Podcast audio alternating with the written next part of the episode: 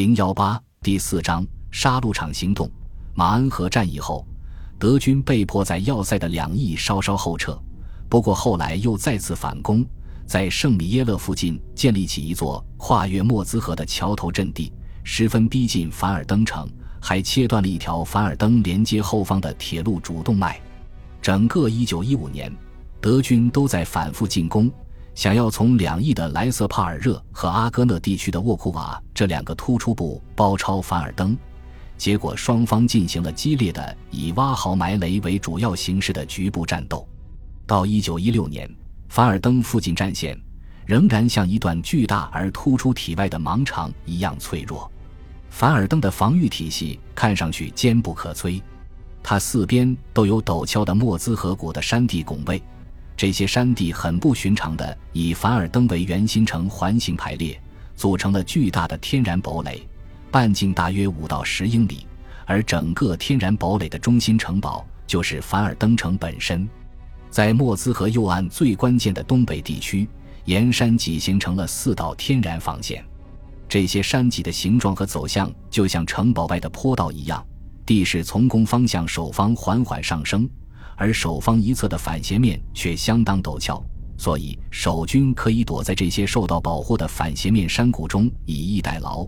然后从反斜面攻势中一跃而出去守山头阵地，用猛烈的火力居高临下地扫射正沿着长坡道向上爬的敌军。敌军如果想要沿着蜿蜒曲折的莫兹河谷前进，又会遭到法军的交叉火力扫射。法军阵地部署在组成河湾的那一道道突出而且两岸相对犬牙交错的山脊上面，这里的地形跟一马平川的弗兰德斯和香槟地区的开阔地完全不同。在这片自然形成的强固阵地之上，法军还在所有重要的山头或者山脊上都构筑了强大的堡垒，这是凡尔登防御体系的一个重要特点。也是普法战争之后德里维耶将军主持的堡垒体系的产物。仅仅在德军1914年的作战地图上，就标有不下二十处大型工事和四十处中型工事。莫兹河右岸的工事大致形成一外二内三道环形防线。第一道外围防线包括穆兰维尔堡、沃堡和杜奥蒙堡；第二道防线包括塔瓦内堡和苏维尔堡。最靠里的环形防线坐落在俯瞰凡尔登城的高地上，包括贝尔吕堡、圣米歇尔堡和贝尔维尔堡。在莫兹河左岸有两道类似的堡垒防线，不过最重要的还是外围沿布鲁森林山脊的带布置的五座堡垒，因为它们跟河对岸的杜奥蒙堡和苏维尔堡两道防线遥相呼应。在凡尔登城南还有其他堡垒群。不过和此次凡尔登战役的关系不大。所有这些堡垒当中最强大的是杜奥蒙堡，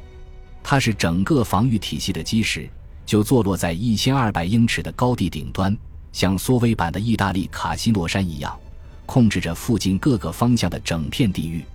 从沃邦的时代开始，法军工兵的筑垒技术就独步天下，凡尔登要塞也不例外。这里的每一座堡垒都能用自己的炮火打击沿着坡道仰攻有林堡垒的敌军。各堡垒要么配备一门一百五十五毫米重炮，要么就有两门短身管的七十五毫米炮。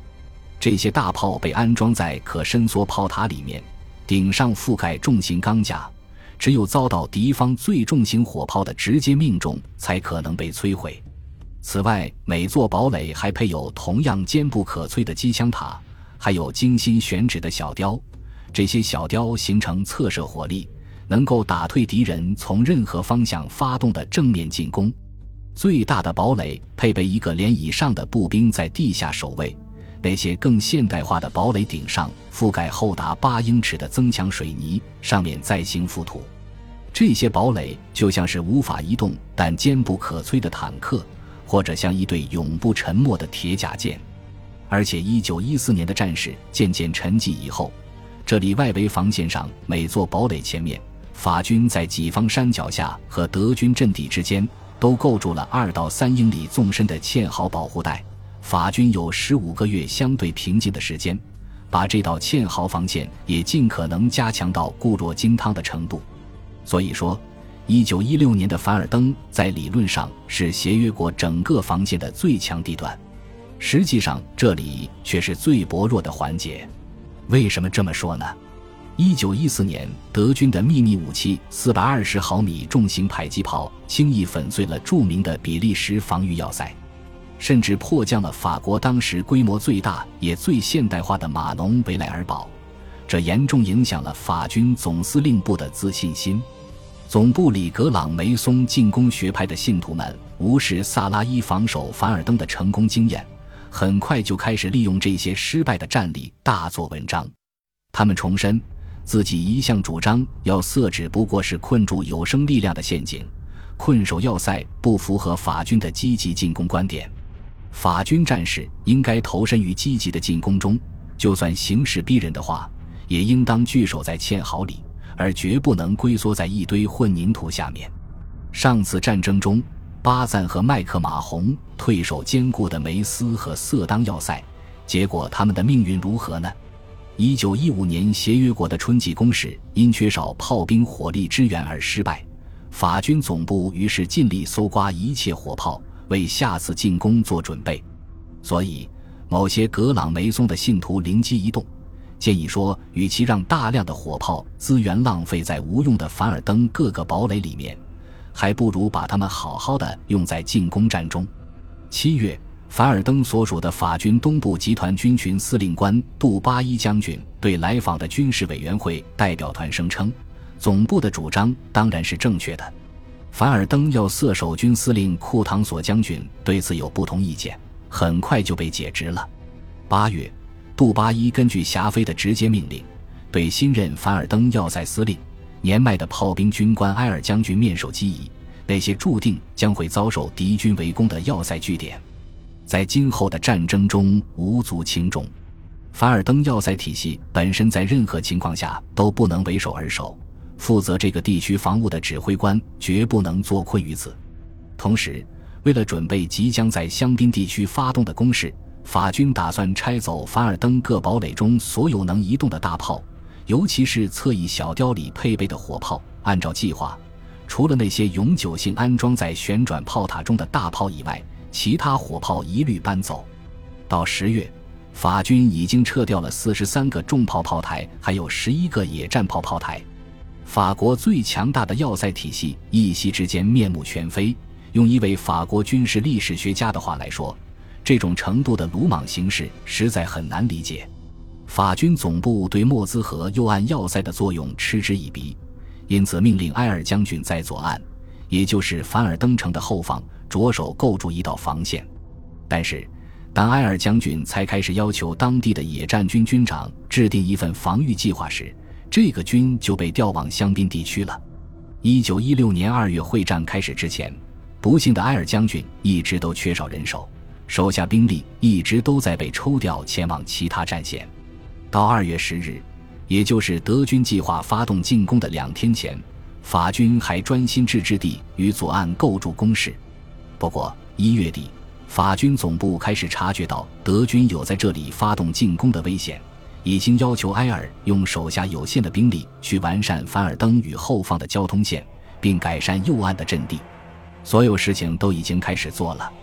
可什么也没来得及做完，法军不仅人力匮乏，而且士气低落。